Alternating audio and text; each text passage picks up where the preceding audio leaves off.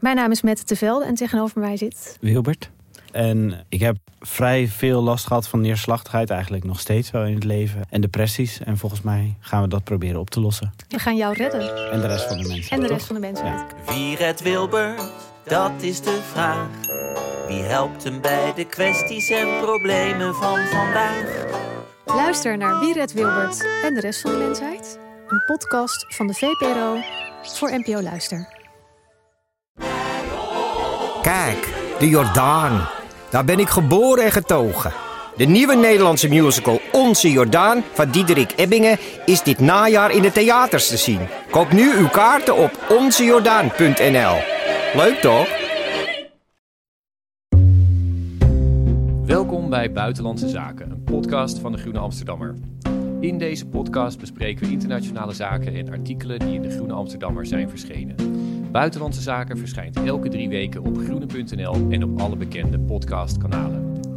Ik ben Rutger van der Roeven, de buitenlandredacteur van de Groene Amsterdammer. En ik maak de podcast vandaag met Casper Thomas, correspondent van de Groene in Washington. Casper, welkom. Goedemorgen Rutger. Goedemorgen. Vanmiddag hebben we als gast Marijn Kruk. Jarenlang onze medewerker in Parijs en sinds een paar weken journalist in Amsterdam. Marijn zit hier eh, bij me aan tafel. Marijn, jij ook welkom. Goedemiddag, of moet ik ook goedemorgen zeggen? Ja, het is hier. Voor ons is het, voor ons is het middag. Goedemiddag. Hallo. We gaan met z'n drieën praten over Frankrijk. Over de presidentsverkiezingen die net als vijf jaar geleden eindigden in een overwinning van Emmanuel Macron op zijn radicaal-rechtse uitdager Marine Le Pen. Er ontploft dus geen bom in het Franse en Europese bestel, maar het is helder dat Frankrijk met enorme politieke problemen kampt. Of daar gaan we in ieder geval naar vragen. Eh, en daarna spreken Casper en ik in onze rubriek Historische Woorden over Robert Golob, de nieuwe premier van Slovenië, die met zijn groene partij van nul zetels de grootste werd. Van nul dus naar eh, de winnaar en opnieuw een rechtspopulist wegduwt van het plusje in een centraal Europees land. En daarmee is hij de derde binnen één jaar tijd. En tenslotte spreken we over de Verenigde Staten en Oekraïne. Joe Biden is als president vastgelopen met zijn binnenlandse agenda en werpt zich enthousiast op zijn rol als oorlogspresident. Wat speelt erbij mee en hoe wordt dat politiek beleefd in de Verenigde Staten? Daar hebben Casper en ik het straks over.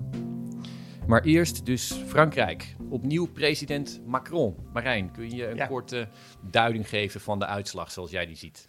Nou eh, ja, het is. ehm, wat op zich natuurlijk heel wonderlijk is, is dat eigenlijk. ehm, ik zat er een beetje over na te denken, maar eigenlijk zijn er drie winnaars. Want eh, je hebt behalve zeg maar Macron, die echt een. eh, ja, toch echt een grote meerderheid heeft gehaald. En eh, volgens mij, zeg maar afgezien van Chirac tegen Jean-Marie Le Pen in 2002, eh, de president met echte, eh, nou ja, niet eerder een president zo overweldigend herkozen is. Zeg maar, tegelijkertijd zou je ook kunnen zeggen dat Jean-Luc Mélenchon, dus de gestaald linkse kandidaat die, die er na de eerste ronde weliswaar uitlag, maar eigenlijk ook een enorme, enorme klap heeft uitgedeeld met zijn 22% eh, van de stemmen.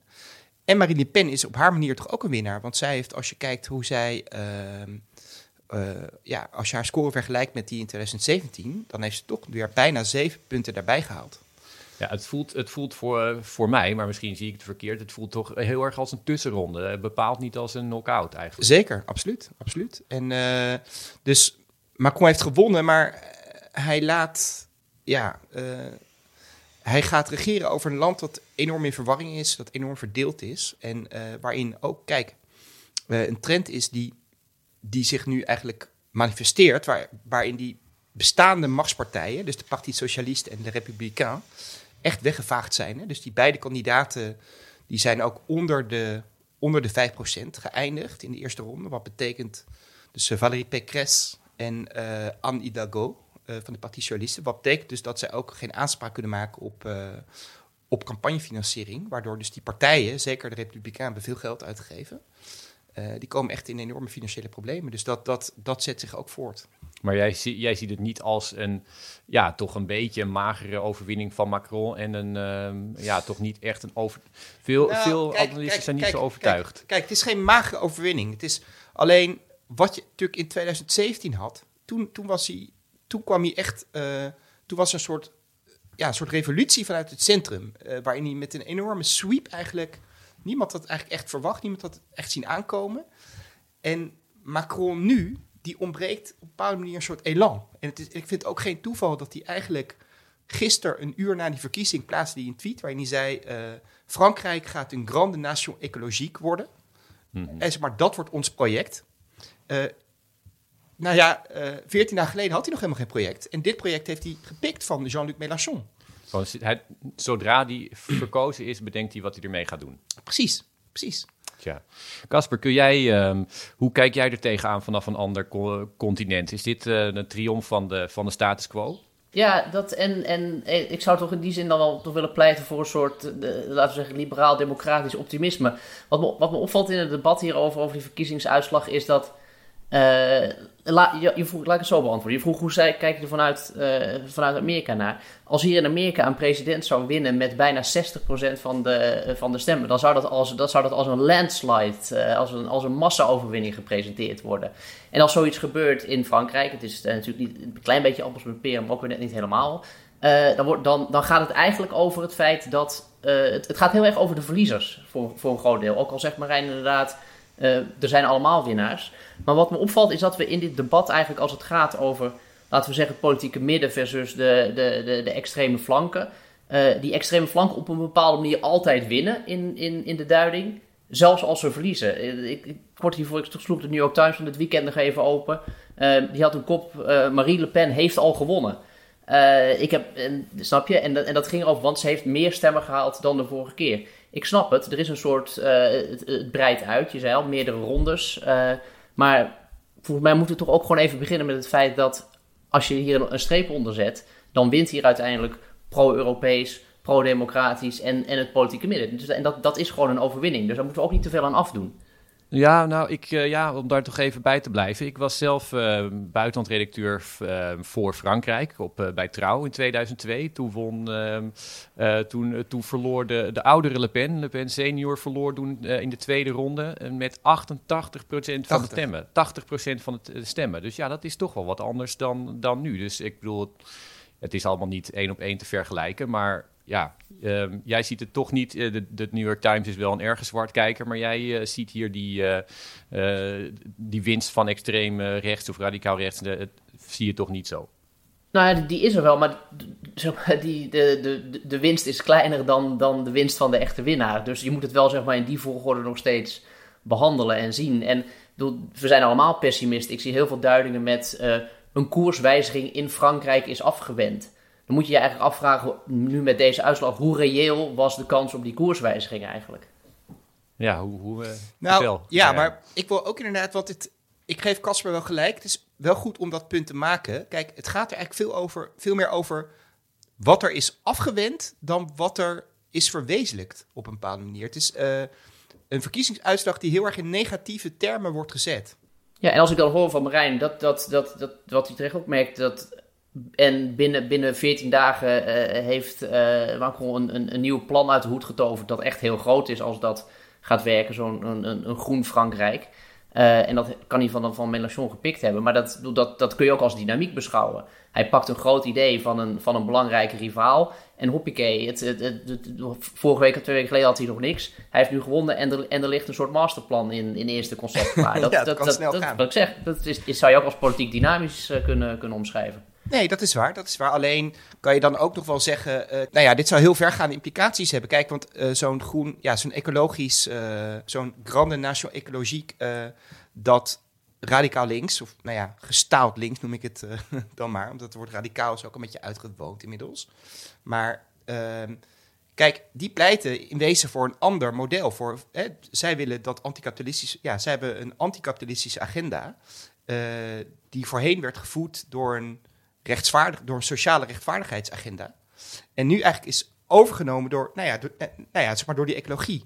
Eh, dus als je dat, en dus als Macron dat overneemt, dan moet hij ook beseffen dat dat enorm pijn gaat doen. Hè? Je kan niet zo'n ecologische transitie hebben zonder eh, daar economisch enorm op in te leveren. Dus ik zie het ook wel weer heel erg als een soort van nou, mooie woorden, grote, grote gebaren.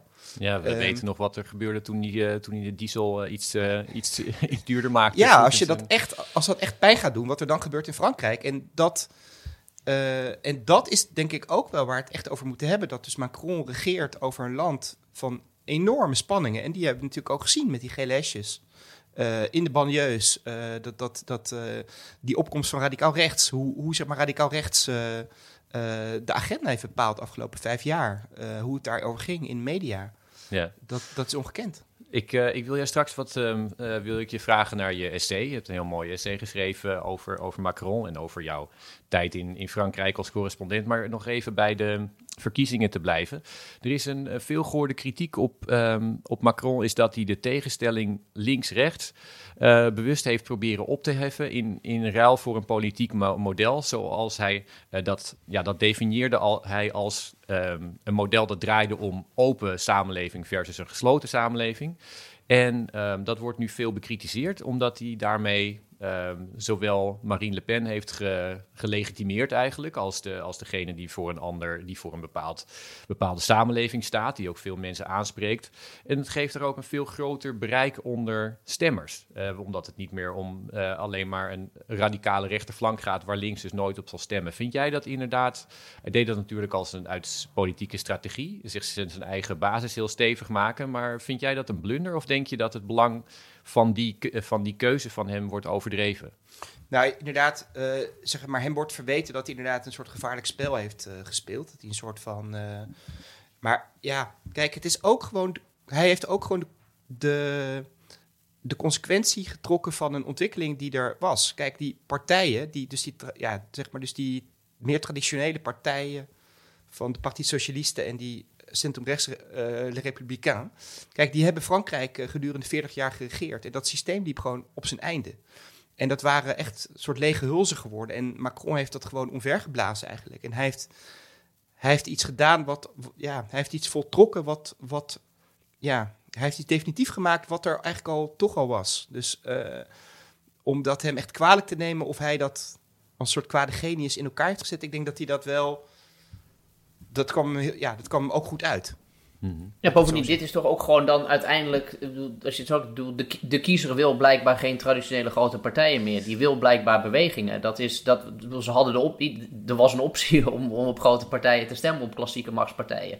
Dus, dat, dus dat het, het uitrollen van dat model is, is, is geen top-down beweging, dat is een, een bottom-up beweging.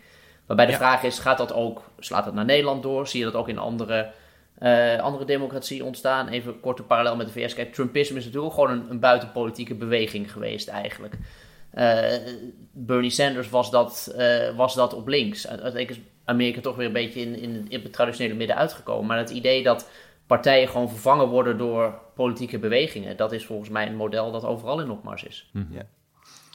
Uh, zeg Marijn, dat, dat essay dan. Je, je schreef dat Macron opnieuw zou moeten beginnen. Dat hij uh, Frankrijk uh, allerminst heeft geheeld. Dat was zijn, zijn project aan het begin. Maar ja. hij heeft het wellicht nog verder gepolariseerd. En polarisatie werd al als het centrale probleem gezien van het land.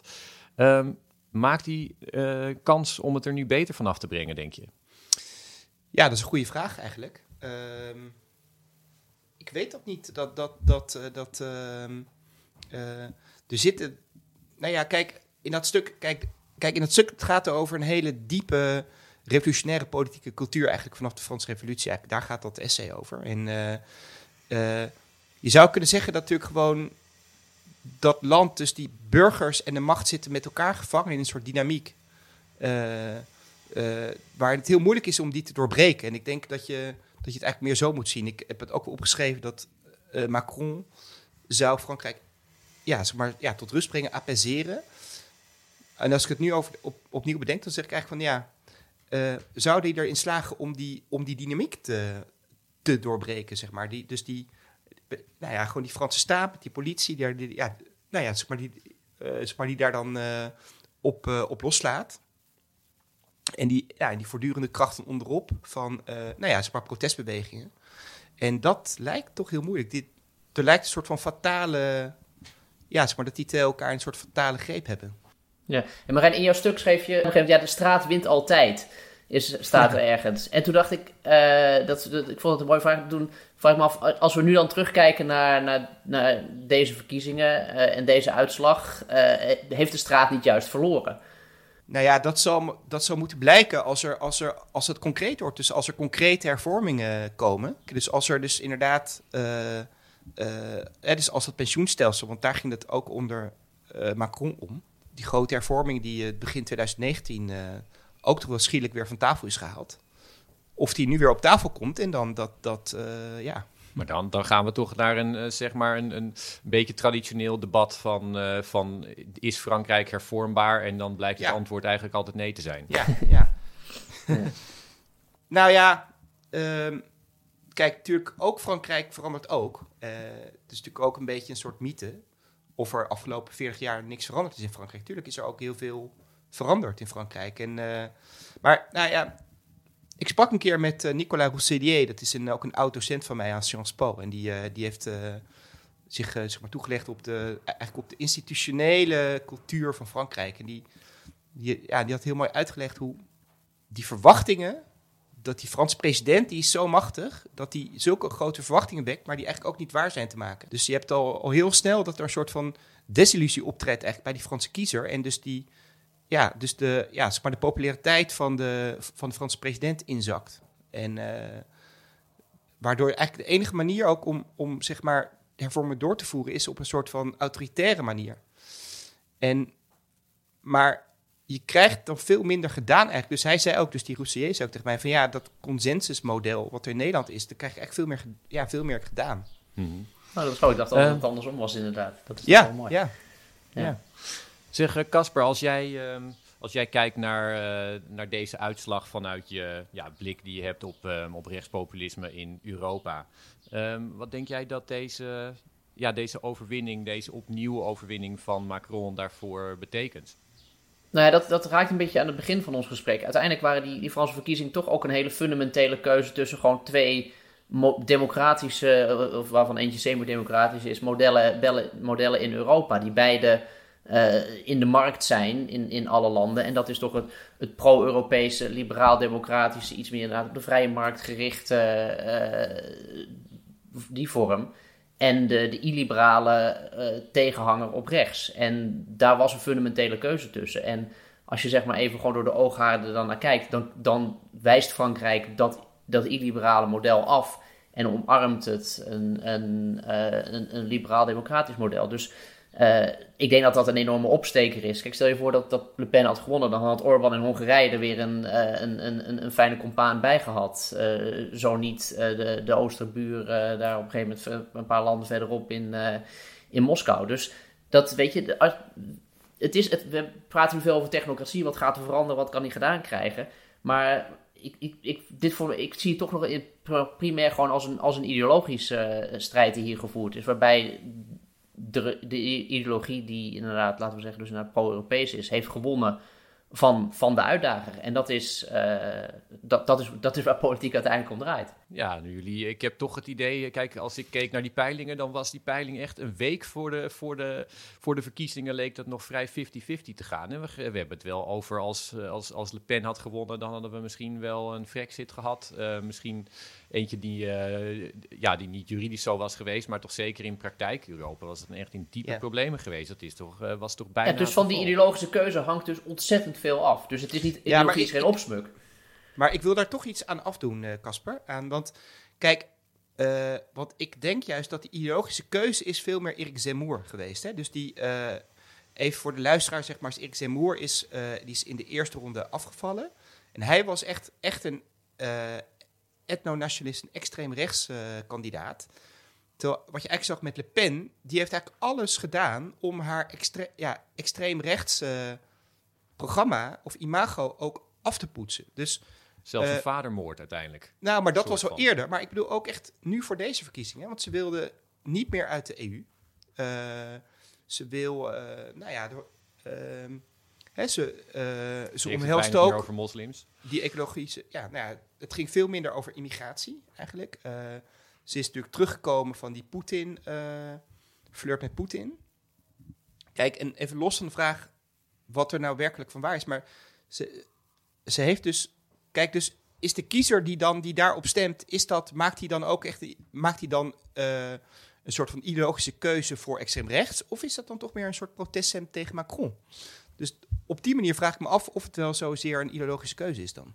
Nou, maar volgens mij zijn we het eigenlijk juist, juist met elkaar eens. Want de enige manier waarop uh, Le Pen zeg maar, zo groot kon worden, was door de extreme kantjes dus allemaal af te schudden. Dus dat is eigenlijk al een, Ja. een bewijs dat die, dat die ideologie dus gewoon heel weinig basis, of gewoon ja, relatief weinig basis heeft in Frankrijk. Daarom kwam Zemmour dus niet ver.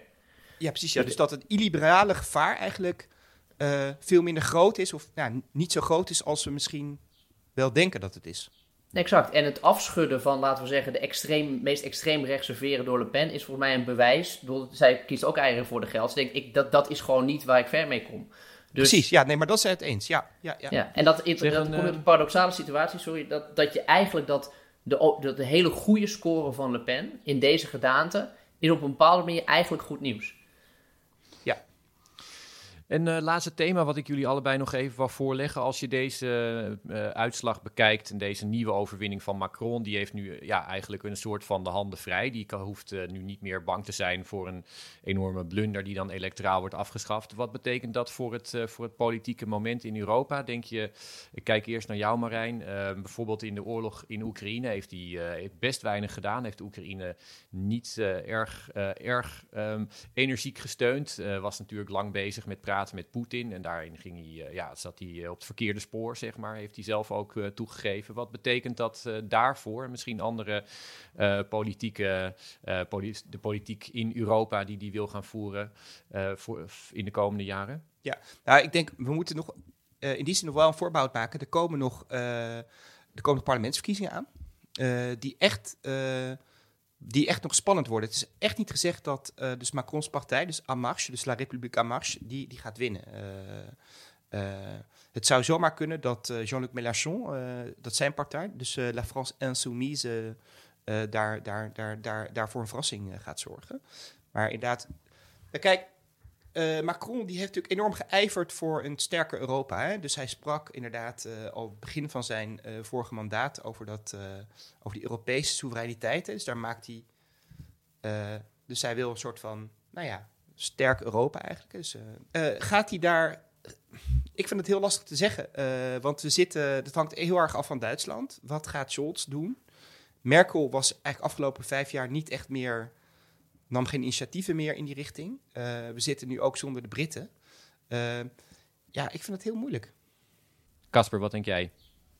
Nou, je, je ziet dat. dat kijk, Biden kijkt naar Europa en die kijkt waar kan ik aanhaken, uh, bij wie kan ik aanhaken om, om, om, om de steun voor Oekraïne vanuit Europa zo groot mogelijk op te kloppen.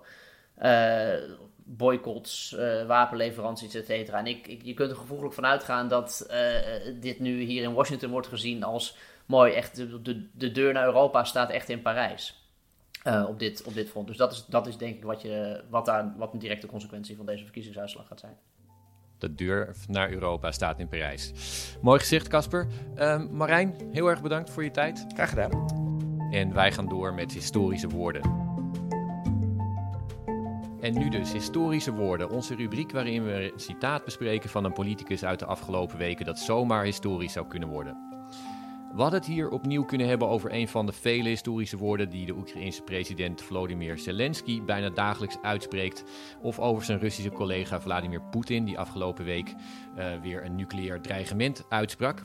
Maar in plaats daarvan gaan we luisteren naar Robert Golop, de leider van de fonkelnieuwe partij Vrijheidsbeweging, die afgelopen zondag ook, net als Macron, de verkiezingen won in Slovenië. Tako da danes ljudje plešejo, čakam, da boste vi začeli plesati. Res čakam, ker zunaj plešejo in dajmo še tukaj noter.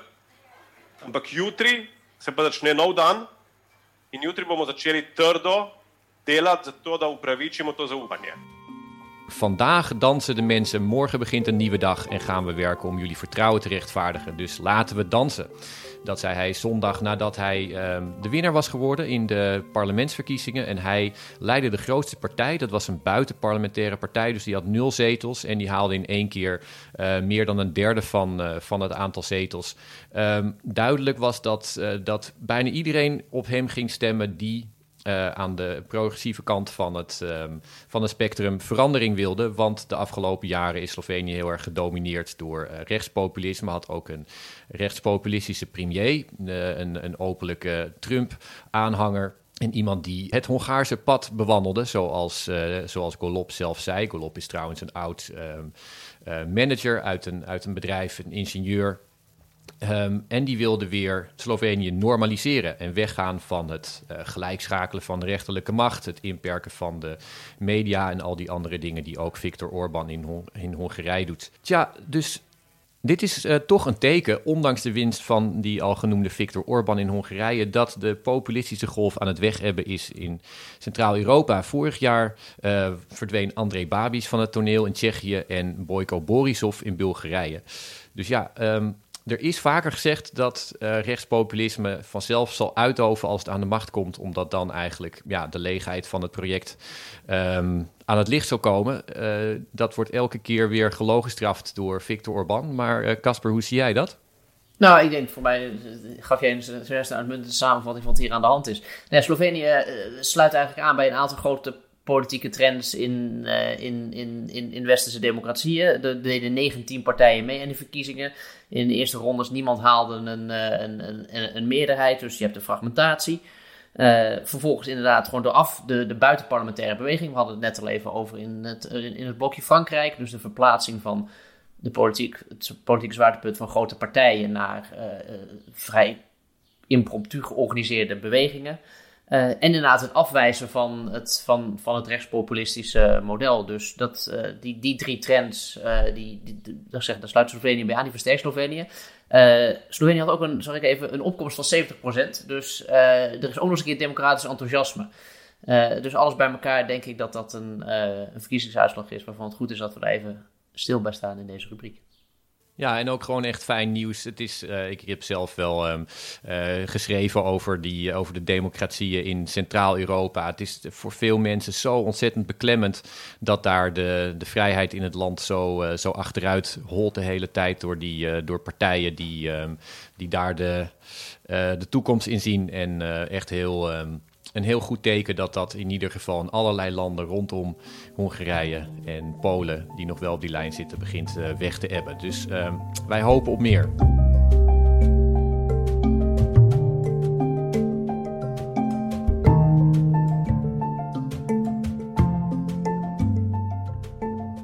En dan nu de Verenigde Staten. De Verenigde Staten gaven veel militaire hulp, weer 800 miljoen vorige week, in totaal nu meer dan 3 miljard. En daarmee ondersteunt het Oekraïne in zijn strijd tegen Rusland. Casper, uh, daar, uh, ik wilde jou vragen, welke dingen spelen daar mee? En hoe wordt die, die militaire hulppolitiek beleefd in de Verenigde Staten? Ja, je snijdt inderdaad het, het, grote thema van het moment aan, volgens mij. Ik heb ook wel eens het idee dat ik als ik hier de Amerikaanse kranten opensla of het, of het nieuws kijk, dat uh, het, het enige wat er nog aan de hand is in Amerika is de oorlog in Oekraïne. Uh, en als je kijkt even de oogst van alleen maar de afgelopen dagen, inderdaad 800 miljoen dollar aan, aan nieuwe wapenleveranties, waaronder uh, zware artillerie. Daar komen dan woorden bij als uh, vanuit het Witte Huis dat Amerika trots is dat Rusland wordt verslagen met Amerikaanse wapens. daarna sprak de, de, Amerikaanse minister van Defensie, die zei ons grote doel is Rusland militair verzwakken.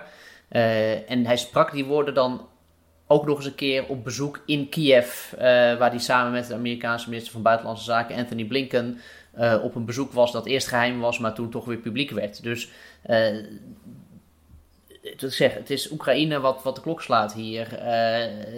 plus inderdaad militarisering van, van, van het politieke discours. En dat wordt ook gedragen door beide partijen, begrijp ik dan? Nou, kijk, het, het is lastig voor de, de, de Republikeinen. Die zoeken natuurlijk altijd naar een manier om, uh, om Biden een pootje te haken. En dat, dat, zo, zo, zo gaat dat hier. Um, het is, dat is lastig voor ze. Ze zijn eigenlijk, voor heb ik dat al wel eens eerder gezegd. Ik was, dit weekend was ik weer eens ouderwets op een Trump-rally. Uh, nu is Trump op dit moment natuurlijk niet het gezicht van de Republikeinen, maar hij kan het uh, heel gauw wel weer worden. Uh, en het enige eigenlijk waar het om gaat, is, ze hebben het veel over Afghanistan nog, want de, terugtrekking daar was zo chaotisch verlopen. En er wordt gezegd, als ik er had gezeten, had Poetin het nooit gedaan. Maar de woorden uh, Biden doet te weinig uh, en is nu slap in, in zijn, echt in zijn huidige optreden, dat, dat, die, krijgen ze er gewoon niet doorheen, want dat, dat strookt niet met de feiten. Dus er is ook wel steun binnen de Republikeinse Partij, soms zelfs nog wel meer zelfs, dan zitten de echte haviken onder die vlag dan, bij de, dan bij de Democraten. Dus ja, dat, het, het komt echt wel van twee partijen. Ja, en dan is dus nu Biden is dan oorlogspresident. dat is een vertrouwde rol, zou je kunnen zeggen, voor de Verenigde Staten als land. Die, uh, die zijn natuurlijk heel graag het arsenaal van de vrijheid. Nou, dat kunnen ze dan nu zijn. En dan, uh, en dan Oekraïne ondersteunen, die voor, voor al het goeds vecht. En Biden zelf als president heeft zijn rol. En dat komt ook best wel goed uit. want ja, zijn meeste politieke initiatieven binnenland zijn vastgelopen. En hij heeft toch een rol nodig voor zijn herverkiezing. Waar die uh, volgens uh, sommige mensen uh, al toe heeft besloten. Maar ja, die rol als oorlogspresident is natuurlijk eigenlijk, komt hem heel erg goed uit. Dat is toch ook een beetje een, een, risico, zou je kunnen zeggen, als iemand dat te enthousiast gaat, gaat doen, of niet? Ja, behalve dat ik daar dan wel zou bij willen aantekenen dat het idee van uh, als, als Amerika, als een president binnenlands in de problemen komt in Amerika, dan gaat hij uh, ergens anders in de wereld oorlog voeren om daar een beetje van af te leiden en, uh, en, en, en zijn populariteit te versterken. Dat model gaat natuurlijk net niet helemaal op hier. Het, het, het, is een reactieve oorlog. Het is uiteindelijk een, een, een, een defensieve. het zijn defensieve manoeuvres die hier worden uitgehaald ter verdediging van Oekraïne tegen, tegen Russische agressie. Uh, dat is natuurlijk niet hoe er, hoe er vanuit Rusland naar gekeken wordt. Uh, maar dat, Amerika was, niet, was hier niet naar op zoek. Uh, dat is denk ik niet. Ik denk niet dat Biden is aangeleden van: goh, zal ik eens even kijken waar ik, waar, waar ik een militair conflict kan uitlokken, zodat ik me daarin kan mengen. Nogmaals, er zijn mensen die er overigens wel zo over denken. Dat, dat, is duidelijk niet zo. Maar heb jij het idee dat dit. Um, hij, hij, was natuurlijk binnenlands. Zijn initiatieven waren op een aantal punten vastgelopen. Um, dus is dit inderdaad voor hem in, in die zin een, um, ja, een, een, uh, een soort uh, een vertrouwde rol waar hij in kan springen, maar ook iets wat hem uh, wat zorgt dat die politiek weer heel erg. Wat hem bezighoudt, wat hem tenminste bezighoudt. Ja, wat, wat, maar wat zijn presidentschap ook kan redden. Ja, nou dat, ja, dat, dat, dat, dat denk ik wel. En, en kijk, Biden levert ook wat hij in principe beloofd had. Hij zei: Ik wil een president worden die de democratie in de wereld verdedigt. Toen werd er een democratie letterlijk onder vuur genomen en wierp Amerika zich op als de verdediger. Dus dat is in principe uh, consistent met zijn, uh, met, met zijn inzet. En ja, het, het, het, is wel het voordeel dat er, laten we zeggen, buitenlandse successen te claimen zijn. En Amerika doet dat ook heel bewust. Hè? Heel, heel, af en toe denk ik, het, is, ja, ik zeg dat, dat trots zijn op Amerikaanse wapens. zodra er iets misgaat in Rusland, wordt dat ook breed uitgemeten hier. Dus het, er wordt echt zoveel, het wordt helemaal uitgewrongen om er zoveel mogelijk Amerikaans, een sausje van Amerikaans succes over te gooien. Uh, dat is tegelijkertijd ook risicovol, want uh, hoe langer dat doorgaat, hoe meer het inderdaad juist eigenlijk weer overhelt naar een oorlog die Amerika aan het voeren is. Misschien wel voor zichzelf. Ja.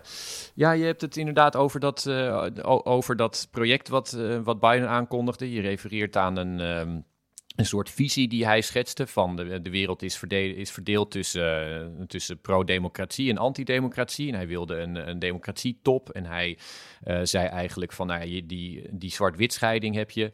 En veel mensen waren daar wel een beetje kritisch op. En uh, ja, vonden toch ook dat hij wel heel veel landen bij elkaar uh, veegde. Maar je ziet nu dat, ehm, dat Rusland inderdaad wordt ondersteund door ehm, door China, dat er, eh, dat er veel landen um, ja, toch een beetje, dat er een beetje die tweedeling komt. Denk jij dat dat zijn, uh, zijn wereldvisie in die zin um, ook uh, ja, um, rechtvaardigt en, en meer geldigheid geeft? Ja, nou, ik denk dat Biden is aangetreden met een bepaalde wereldvisie die best een beetje ouderwets aandeed en een beetje misschien uit de tijd was.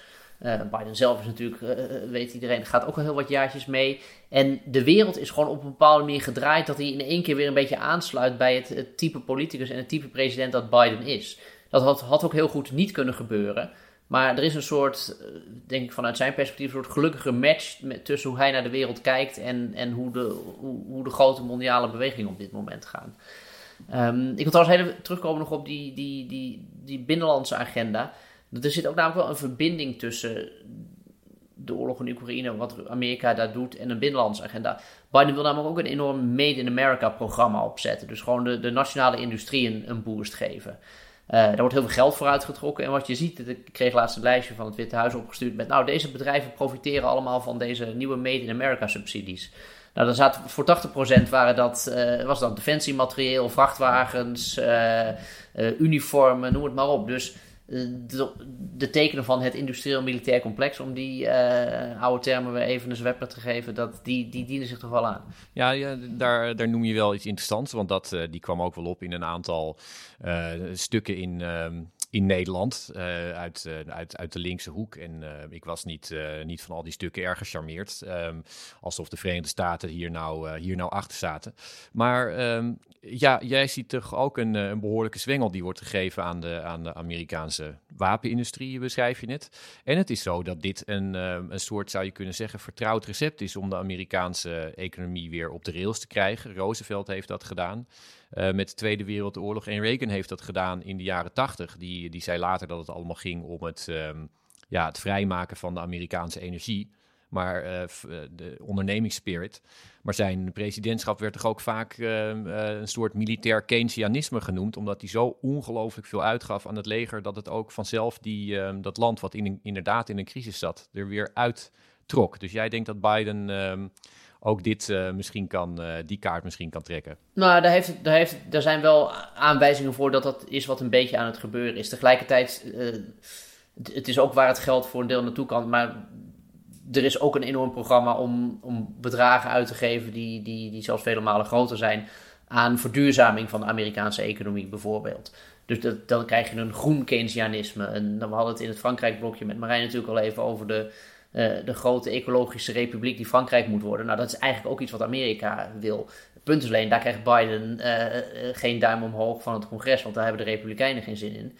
Dus, en, bij de, en die defensieuitgaven krijgt hij wel een handtekening onder. Dus daardoor lijkt het net alsof uh, het militair-industrieel complex het enige is waar Biden zijn geld aan wil uitgeven. Maar dat is dus ook omdat waar hij misschien zijn geld wel het allerliefst aan wil uitgeven, dat hij daar geen akkoord voor krijgt. Ja, en ik zie in de, in de Verenigde Staten zie ik wel hier en daar wat mensen teruggefloten worden als ze uitspraken doen, zoals degene die jij net aanhaalde in het begin van het gesprek. Um, Rusland in, in de Russische, uh, onder Russische commentatoren en um, ja, niet Poetin zelf, maar daar, daaromheen toch wel, waren veel mensen die zeiden, nou Rusland is, is eigenlijk nu al in oorlog met de NAVO. Want, um, en is al in, het, in oorlog met het Westen. En dat is natuurlijk hele gevaarlijke uh, retoriek. Maar dat werd toch ook geschreven vorige week door de defensiespecialist van The Economist. Die, zei, die schreef van, nou eigenlijk is Rusland het nu aan het opnemen tegen de hele militair-economische kracht van de NAVO. En jij uh, refereert net eraan dat Amerikaanse presidenten dat uh, zijn gaan zeggen. Dus dat creëert toch ook zijn eigen realiteit, zou je kunnen zeggen. Ja, nou ja, ik, ik, ik, ik denk dat die analyse dus, dus ook wel klopt. Uh, ik ben niet de, de, grootste expert die hier iets kan zeggen wat daar ook weer de risico's van zijn. Al kan iedereen ze natuurlijk wel bedenken. Maar het is wel, het is wel denk ik hoe Amerika uh, naar, naar dit conflict kijkt. Uh, gewoon als vanuit het ouderwetse idee dat zij de grootste motor van het NAVO-blok zijn. ze zijn, gaan ook het verst, ze geven het meeste uit. ze, zijn, ze zijn het meest op de wapens. En, en dat is de dynamiek waarin ze ook de NAVO-partners natuurlijk zoveel mogelijk proberen te trekken. En hoe verder dat gaat, uh, zeg met iedere, iedere nieuwe wapenleverantie, of je nou van Amerika of van Europa of, of samenkomt, uh, brengt, laten we zeggen, die situatie een stap dichterbij. Ja, maar er zit toch wel een, een, een, een belangrijk uh, verschil tussen of Oekraïne helpen zichzelf te verdedigen en zorgen dat Rusland het niet kan innemen, of, zoals jij net zei, uh, ministers die zeggen, mijn doel is om Rusland zoveel te laten bloeden. Want ik bedoel, je ziet graag uh, Rusland teruggeslagen worden, maar aan de andere kant, um, ja, om, als je er echt op uit bent om daar, om daar schade aan te richten, dat kan natuurlijk heel slecht uitpakken voor, voor iedereen. Ja, ja, militair verzwakken, dat is wat, wat, wat, wat Lloyd Austin, de, Amerikaanse defensieminister, heeft gezegd. Dat, dat, is het doel. Uh, en, en de legitimering die Amerika daarvoor voor zichzelf voor heeft, is. Uh, wij zijn, het is defensief, het is om Oekraïne te verdedigen. Uh, en, maar het verschil begint onderhand een beetje cosmetisch te worden. Want Amerika zegt ja, geen Amerikaanse troepen. Uh, maar goed, vanuit, vanuit Russische blik is een, is, een, is een Amerikaanse raket of een Amerikaanse antitankraket afgevoerd door een Oekraïner. Is dat, is dat een Amerika? Dat is bijna een filosofische vraag. Is dat een Amerikaanse daad of is dat een Oekraïnse daad? Daar kun je nog een, een, Socrates even voor opbellen, bij wijze van spreken. Ja, dan hebben we alle, alle adviseurs en trainers die altijd, uh, die van de Verenigde Staten altijd um, in, in buitenlanden zaten. Die zitten dan nu niet in Oekraïne, maar vlak langs de grens. Dus daar begint het uh, onderscheid ook alweer uh, een beetje te vervagen. Ja. Nee, mijn zorg zit erbij hoe lang, hoe lang accepteert Rusland dat cosmetische verschil? en, en op een bepaalde manier doen ze dat al niet meer. Maar wat zijn daar dan weer de consequenties van? Ja, ik zie hier Marijn, uh, die zit tegenover mij. Die, uh, die wil toch graag hier nog een, uh, een, een, een, opmerking over maken of vraag stellen. Marijn, wat wil je zeggen? Ja, nou ja, ik miste hier een woord eigenlijk in dit gesprek. Dat is namelijk het woord de proxy war. Hè? Dus het, ja, wat natuurlijk in de Koude Oorlog eigenlijk voortdurend aan de hand was. Dus dat dus eh, eigenlijk landen werden gebruikt door, nou ja, ja gewoon het zij Rusland, het zij Amerika, om, om, om, eh, ja, om eh, elkaar te bestrijden. En met een president die zulke taal bezigt, eh, eh, nou ja, is, er, is Oekraïne dan van, eh, ja, is er sprake van een proxy war of waarbij Oekraïne wordt gebruikt om, nou ja, strijd te voeren tegen Rusland? Of wordt Oekraïne geholpen door de- nou ja, om zichzelf te verdedigen? Ja, ik had hier, een, ik, ehm, ik had hier net een, eh, een interessant stuk toevallig over gelezen van eh, Lawrence Friedman, hoogleraar aan eh, King's College. Die heeft ehm, ook een boek On Strategy geschreven, een Britse hoogleraar. En die, die schreef daarover, die schreef, ja, hij was er niet voor dat, het, dat die term werd gebruikt. Ten eerste omdat er... ehm, proxy war eigenlijk voor heel veel mensen iets, iets anders betekent. Dus het is eh, ja, eigenlijk een beetje vaag, maar ook omdat er wel in zit dat proxy wars eh, vaak werden aangesticht en bewust aangejaagd door, door anderen. En we hebben het hier, ja, dat zei Casper toch ook al, een land wat, eh, wat binnengevallen is. Ehm, en als de Verenigde Staten zich daar nu achter, achter stellen, eh, dan is het gebruik van die term proxy war, die suggereert toch wel erg dat er een, ehm, dat eigenlijk de oorlog gaat tussen, tussen Amerika en Rusland. En dat is eh, precies wat, wat Poetin hier de hele tijd wil beweren, dat, dat Oekraïne eigenlijk niet bestaat. En dat de oorlog tussen, tussen de Verenigde Staten en Rusland is, die eh, ja, nou eenmaal op het, op het territorium van die nepstaat wordt uitgevochten. Dus hij, hij wil dat wel afwijzen. En ik denk eerlijk gezegd dat dat hier toch wel, denk ik, een goede, een goede observatie is. Casper, wat, wat denk jij? Nou, het is wel goed dat Marijn dat, dat want het is inderdaad een term die, die in deze, boven deze situatie hangt. Er is een soort, eh, een soort feitencheck die je zou kunnen doen om, om te kijken of het argument wat Rutger net maakte en wat die Lawrence Friedman ook maakte, eh, of, dat, of dat klopt. Kijk, totdat Biden aantrad en totdat het gerommel in, eh, aan, aan, de grens met Oekraïne echt begon, ging het alleen maar over China de hele tijd. Ze wil, ze, de, de grote vraag was, wat, wat wordt onze opstelling tegenover China? Dus en het, het ging helemaal nog niet over Rusland. Dan kun je zeggen dat werd uh, binnenskamers dan misschien allemaal gedaan. Maar uh, ik denk toch wel dat het aannemelijk is om te stellen dat Rusland was niet hetgene waar Amerika op uit was om mee bezig te zijn. Ze, ze werden ermee geconfronteerd. Dat gezegd hebbende, zien ze wel, denk ik, en daarmee zit je, zit je bij wijze van spreken dicht tegen een proxy war aan. Ze zien nu wel een gelegenheid om een belangrijke strategische rivaal van, van het land inderdaad te verzwakken. Ze hebben een argument om het, uh, om het land e economisch nu uh, de verdiening in te helpen met sancties. Ze hebben uh, een argument om een, een land. ze vechten niet namens Amerika, maar ze zeggen: ja, luister eens, wij willen dat. We willen de Russische agressie stoppen, dus we doen er alles aan. maar we sturen geen Amerikaanse soldaten. Dat, is dus de, dat wordt inmiddels ook wel de, de, de allesbehalve optie genoemd hier. Dus Amerika is bereid alles te ja, doen. Zolang adviseurs. Maar... En adviseurs, ja, die adviseurs inderdaad. Um, dus ik denk dat ze, ze zien gewoon, het is, ze zien een gelegenheid. Maar de, de, als de gelegenheid de, de dief maakt, uh, of in dit geval de gelegenheid de, de proxy war, de gelegenheid is wel gecreëerd door Rusland. Uh, en, en dat is uiteindelijk voor mij de reden waarom je de term gewoon net niet helemaal op dit, inderdaad, op dit conflict kunt plakken. Ja, ja, ja. Ja, en ook het woord adviseurs is dan gevaarlijk, want dat werd gebruikt uh, door de Verenigde Staten voor uiteindelijk uh, 9 en, en, later nog 12.000 man die in Zuid-Vietnam Zuid aan het vechten waren. Maar ja, dat is hier dus, dus echt wel anders. Maar dat waren wel boots on the ground. Boots on the ground. Goed, hartelijk dank. Casper, wij, wij houden dit hier heel scherp in de gaten in de toekomst. Dat lijkt me altijd een goed idee. U luisterde naar Buitenlandse Zaken, een podcast van de Groene Amsterdammer. U hoorde Rutger van der Hoeven en Marijn Kruk vanuit Amsterdam en Casper Thomas vanuit Washington. Deze podcast werd gemaakt door Giselle Mijnlief. Dank voor het luisteren. En als u meer van ons wil lezen of abonnee worden van de Groene Amsterdammer, ga dan naar www.groene.nl.